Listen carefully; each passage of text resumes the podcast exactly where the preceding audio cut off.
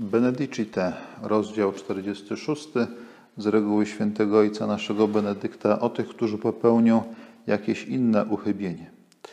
Ostatnie dwa zdania e, przenoszą nas swoją atmosferą e, w klimat apoftegmatów ojców pustyni, a z drugiej strony, jak przez dziurkę od klucza, pokazują nam istotę każdego klasztoru i istotę każdej wspólnoty chrześcijańskiej, jaką być powinna.